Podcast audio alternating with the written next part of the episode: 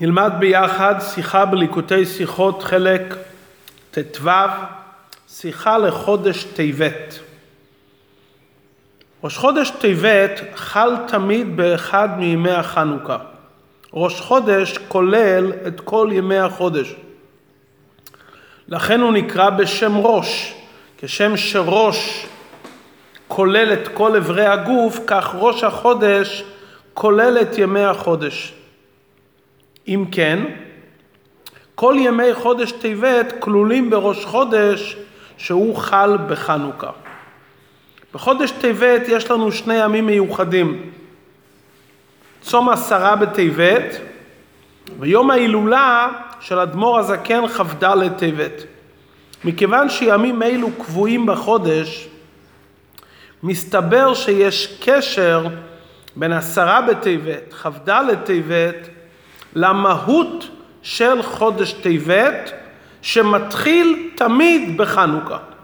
כלומר, עלינו להבין את הקשר בין חנוכה לטבת, מה המהות של חודש טבת, ואיך זה מתחבר עם העניין של חנוכה.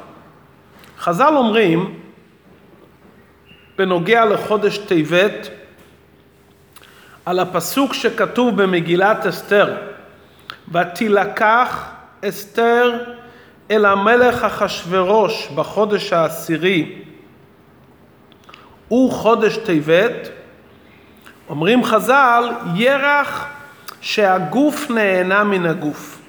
כלומר, חודש טבת הוא חודש מיוחד, שזה חודש קר. עיקר החורף זה בחודש טבת. צינה, קור, וברגעים שיש קור, אנשים רוצים להיות בחום. אז זה חודש שגוף אחד נהנה מגוף שני, שגוף נמצא קרוב לגוף שני, אז הגוף מתחמם. העניין הזה קשור עם עניין רוחני. הקרירות שבחודש טבת נגרמת מכיוון שבחודש טבת לא מאיר בעולם שמש השם. חודשי הקיץ מאיר בעולם שמש. זה מרמז על שם הוויה שנרמז לשמש. כי שמש הוא מגן השם אלוקים. בחודשי הקיץ האור האלוקי מאיר בעולם יותר בגלוי. בחודשי החורף האלוקות מכוסה יותר בלבושי הטבע. כי עוצמת האור והחום של חודשי הקיץ מסמל חום דקדושה. ולכן קל יותר לעבוד את השם. מסיבה זו יש מעלה בחודשי החורף ובעיקר בחודש טבת שמצד אחד קר בגשמיות וזה נובע מקור רוחני ובחודש הזה שעובדים עובדים את השם יש למעלה תענוג נפלא מזה וזה הכוונה לומר ירח חודש שהגוף נהנה מן הגוף איש הקדוש ברוך הוא החתן נהנה מהעבודה של עם ישראל בחודש הזה. כלומר, הצינה גורמת לקור, וזה שיהודים עובדים בגופם דווקא בחודשים אלו, ובעיקר בחודש טבת, זה גורם תענוג נפלא למעלה. כידוע שאיש ואישה מרמז על חתן וכלה העליונים, הקדוש ברוך הוא ועם ישראל. מה התכוונו חכמינו שאמרו שהגוף נהנה מן הגוף? לפי פנימיות העניין. הכוונה היא שבחודש הזה הקדוש ברוך הוא נהנה מעבודה של היהודי דווקא מעבודה של יהודי עם הגוף שלו. גם למעלה כביכול יש מושג של אור אלוקי ויש את הגוף שלמעלה. ובחודש הזה הקדוש ברוך הוא מהותו ועצמותו שנרמז בעניין של הגוף נהנה דווקא מהעבודה של היהודי בגופו. מה כוונת הדברים? הסברנו שחודשי הקיץ מאיר בעולם שמש השם. כלומר זה זמן של אור וגילוי. סגנון פשוט, בחודשי הקיץ זה הזמן שהנשמה יותר מהירה. הגוף לא כל כך מסתיר, ולכן יהודי יכול וצריך להתעסק בעיקר בענייני הנשמה ולחוש את אור הנשמה. נו, איך אפשר לחוש את אור הנשמה בחודשי הקיץ? כפי שלמדנו בחסידות ובתניא, האדם צריך לדאוג שהגוף לא יהיה כל כך חומרי ולא יהיה כל כך גס, כדי שהנשמה תוכל להעיר, כי הנשמה הרי מלובשת בגוף. הגוף צריך להיות כלי מתאים לגילוי אור הנשמה. ואז, כשאדם מסיר את הכיסוי והמסתיר מצד חומריות וגסות הגוף, הגוף נעשה כלי לאור הנשמה, ואז הנשמה מאירה. זה נקרא בלשון החסידות עובדי השם בנשמתם. כלומר, עלינו להסיר את הכיסוי כדי שהנשמה תאיר. זה בחודשי הקיץ. לעומת זאת, בחודשי החורף, ששמש השם לא מאירה כל כך, זו תקופה של קרירות. עיקר עבודת האדם בחודשי החורף זה לעבוד עם הגוף, לברר ולזכך את הגוף. ובזה גוף החודש טבת יש בו יתרון ביחס לחודשים האחרים של החורף. כי בחודשים האחרים של החורף יש מעט חום בעולם. כלומר, זיכוך הגוף נובע קצת מגילוי אור הנשמה. חודש טבת, שהוא שיא הקור, זה מצביע ומרמז על מצב שיש הסתר גדול כל כך שלא מאפשר שום גילוי של אור הנשמה. אז מה עושים בכזה חודש? צריכים לעבוד ולזכך את הגוף לא באמצעות גילוי אור הנשמה, אלא פשוט באמצעות הגוף בעצמו. לברר ולזכך את הגוף בעצמו, שהגוף בעצמו יאיר. כפי שמבואר בחסידות באריכות, יש איתפחה חשוך על נאורה, מעט אור דוחה הרבה מן החושך. זה על דרך שאור הנשמה מאיר, ובדרך ממילא הגוף עומד בצד ומקבל את אור הנשמה. ויש דרגה שהחושך עצמו מאיר. כלומר שהחושך עצמו מתהפך לאור. לא מצד משהו שמחוץ אליו, אלא הוא עצמו מתהפך. כמו שלמדנו בחסידות, המושג של להמתיק את הגבורות בשורשן. לא רק להביא את החסדים שימתיקו את הגבורות, אלא להמתיק את הגבורות מצד עצמם. יש בזה סיפור מעניין שסיפר הרבי הרייץ בשם הרבי הצמח צדק. הרבי הצמח צדק סיפר פעם על הבעל שם טוב שהבעל שם טוב היה מחבב מאוד אור. פעם אחת, באיזה לילה חורפי, לא היו לתלמידים של הבעל שם טוב מספיק נרות כדי להאיר את בית המדרש. אמר הבעל שם טוב לתלמידים, תעלו לגג, תיקחו מהגג את נרות הקרח ותדליקו. נרות הקרח על הגג, בעקבות הקרח שירד, היו עושים שם צורה של נרות. אז היה סוג של נרות מקרח. כמובן זה לא דולק, זה רק עיצוב של שלג שיורד ונהיה כקרח בצורת נרות. ואמר הבעל שם טוב, תביאו את אותם נרות קרח ותדליקו. אצל התלמידים של הבעל שם טוב לא היה שאלות. כשהבעל שם טוב אומר משהו עושים, הם הביאו את הנרות קרח מהגג והם דלקו. אמר על זה הרבי הצמח צדק, אצל החסידים והתלמידים של הבעל שם טוב, אפילו נרות של קרח דלקו והאירו. כלומר, הבעל שם טוב הראה, הראה לנו איך אפשר להדליק נרות של קרח. הרי קרח זה הניגוד המוחלט של אור וחום. כאן הנרות קרח נשארו כקרח והם דלקו תוך כדי היותם קרח. כלומר הקרח עצמו הפך לדבר מהיר. כמובן זה עניין ניסי, אבל אנחנו רואים איך שהקרח והקור נהפך לעניין חיובי. זה העבודה של חודש טבת. לקחת את הקרירות של הגוף, לקחת את ההיעלם והסתר של הגוף כגוף ולזכך אותו שהוא עצמו יאיר. לא רק שהגוף יאיר, לא רק שהגוף יסיר את הכיסוי כדי שאור הנשמה תאיר בו, אלא פשוט לזכך את הגוף שהגוף בעצמו יאיר. שאלה איך זה יכול להיות? הרי הגוף הוא גוף. ניחא הנשמה מובן, היא חלק אלוקה ממעל ממש, אבל איך הגוף יכול להאיר מצד עצמו? מבואר על זה בחסידות דבר נפלא.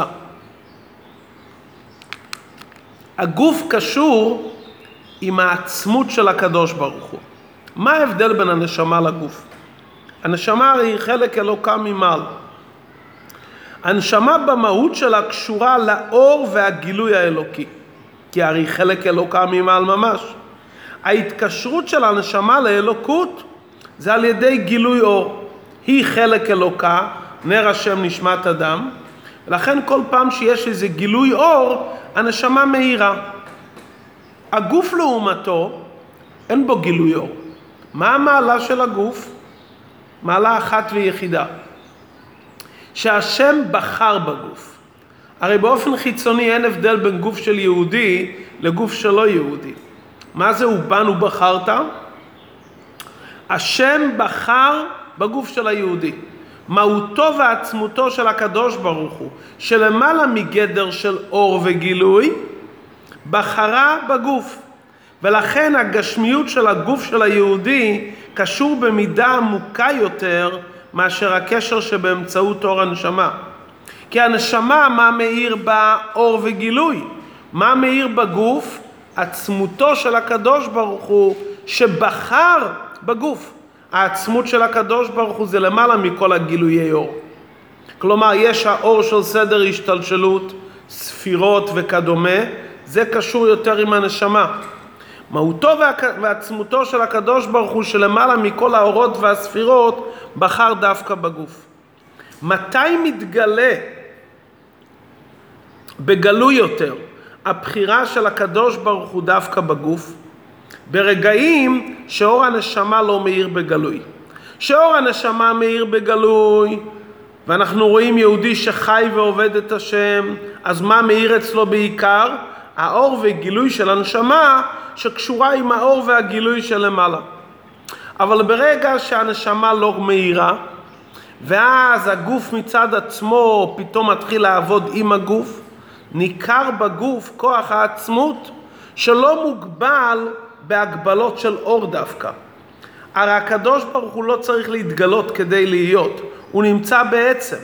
כלומר, ברגע שאור הנשמה לא מאיר בהתגלות, אז פה פתאום נמצא בגלוי יותר כוח העצמות שמאיר דווקא בגוף, גם מתי שאור הנשמה לא נמצא, ודווקא מכיוון שאור הנשמה לא נמצא, אז כוח העצמות שבגוף מתגלה יותר.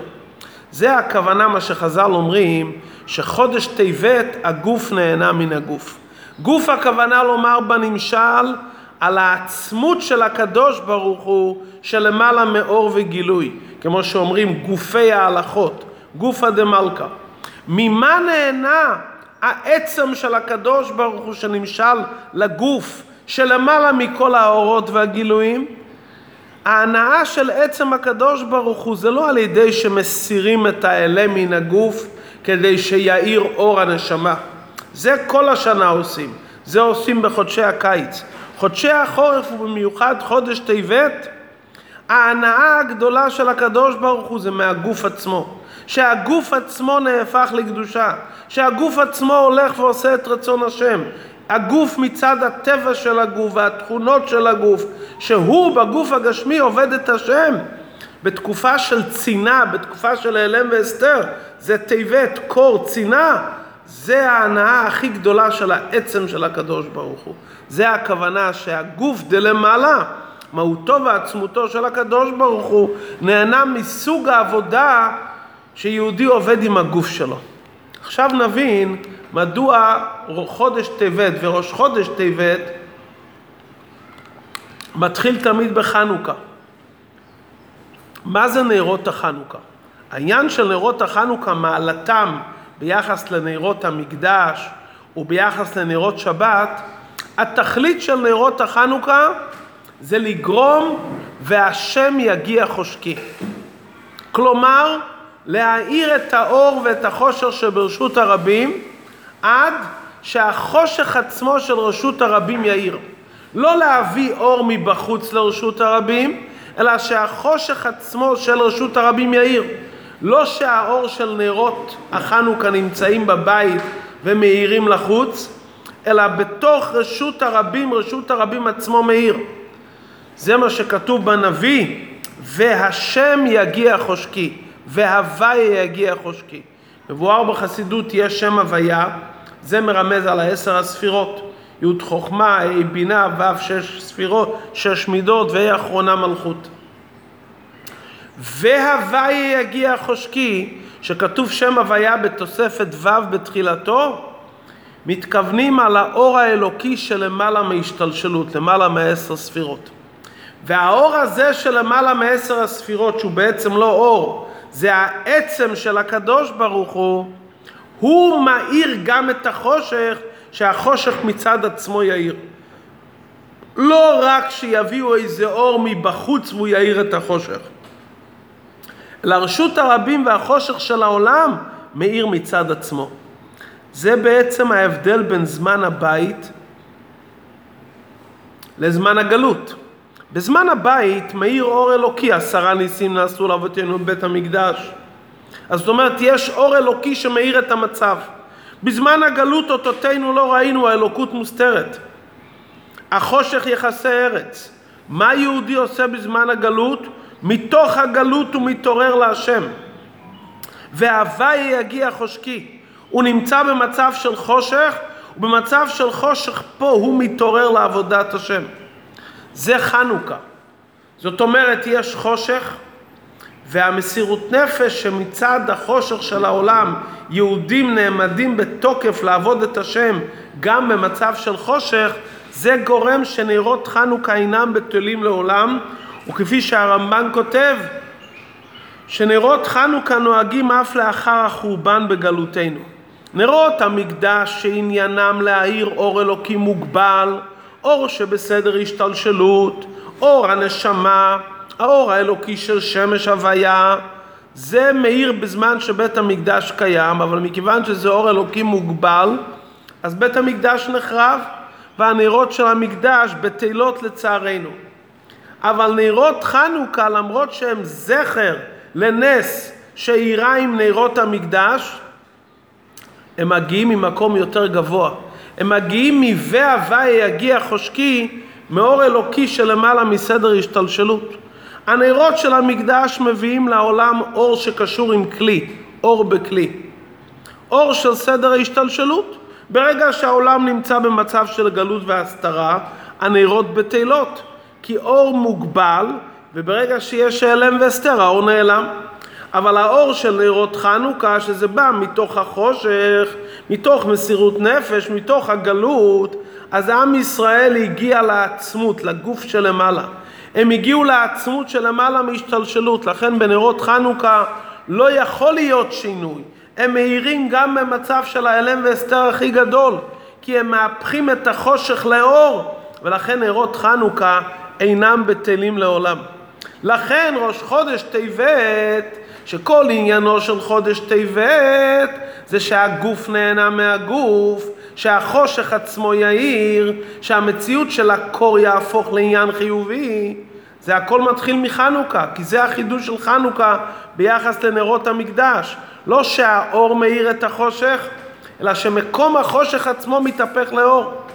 ולכן חודש טבת יש בו את העניין של עשרה בטבת. מה זה עשרה בטבת? זה שיא הגלות. תחילת הגלות היה עניין של סמך מלך בבל על ירושלים, זה התחיל בעשרה בטבת. כלומר זה שיא הקור, תחילת החורבן. זה גרם את המצור לירושלים, וזה הביא לכל החורבן. מה זה הצום של עשרה בטבת? שיהודים צמים, וזו עבודה של תשובה, צמים וחוזרים בתשובה על העניין של החורבן והגלות, עד שנזכה בקרוב שהצום עצמו לא רק יתבטל, אלא הצום עצמו יהפוך לששון ולשמחה ולמועד טוב. כלומר שהחושך עצמו יתהפך לאור. זה החידוש של חודש טבת. ולכן גם לעתיד לבוא, מכיוון שבגוף יש בחירת העצמות ויש הנאה גדולה למעלה, הגוף שלמעלה, העצמות של הקדוש ברוך הוא, נהנה דווקא מעבודה של יהודי עם הגוף, לכן תכלית השכר זה לא נשמות ללא גופים בגן עדן, אלא תכלית השכר זה דווקא נשמות בגופים. כי התאווה של הקדוש ברוך הוא דירה בתחתונים, בעולם הזה הגשמי והחומרי, זה בעולם גשמי שיש בו הסתרה, שיש בו חושך, בגוף גשמי וטבעי, כאן היה התאווה של העצמות, לא האור והגילוי של סדר השתלשלות. האור והגילוי נמצא גם בעולמות עליונים, בשביל זה לא צריכים את עולם הזה הגשמי וגוף גשמי. איפה היה התאווה של הגוף שלמעלה? הגוף שלמעלה, הכוונה לומר גופא דמלכא, עצמותו יתברך, איפה הוא נהנה? הוא נהנה מעבודה עם הגוף. הנקודה הזאת היא שהתפקיד שלנו להפוך את החושך לאור. לא רק להאיר את החושך, אלא גם להפוך את החושך לאור, קשור גם עם העבודה הפרטית של כל אחד מאיתנו בכוחות נפשו.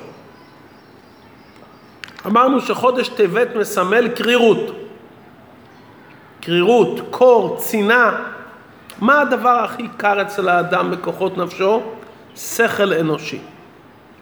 כמו שלמדנו בהיום יום, שדרך אגב השנה זה 80 שנה להדפסת ספר היום יום, שהודפס בתש"ג והרבי ריאץ כתב עליו לוח אור זרוע לחסידי חב"ד. הרבי ריאץ כתב ליהודי, היום יום הוא ספר קטן כמו שחסיד צריך להיראות קטן. ובספר זה יש 385 פתגמים שהם היכלות להיכנס לשערי החוכמה, החוכמה והחסידות. אז כתוב ביום יום, אין דבר יותר קר כמו שכל טבעי והיגיון אנושי. כלומר, זה הקור של טבת שהשכל עובד. מה בא אדמו"ר הזקן, שיום ההילולה שלו בכ"ד טבת, מייסד חסידות חב"ד, לקחת עניינים של אמונה בהשם, דברים הכי גבוהים, להלביש את זה בשכל אנושי, שהאדם יוכל בשכל אנושי להבין עניין אלוקי. ברגע שהשכל האנושי והטבעי מבין עניין אלוקי, זה תחיית המתים אמיתית.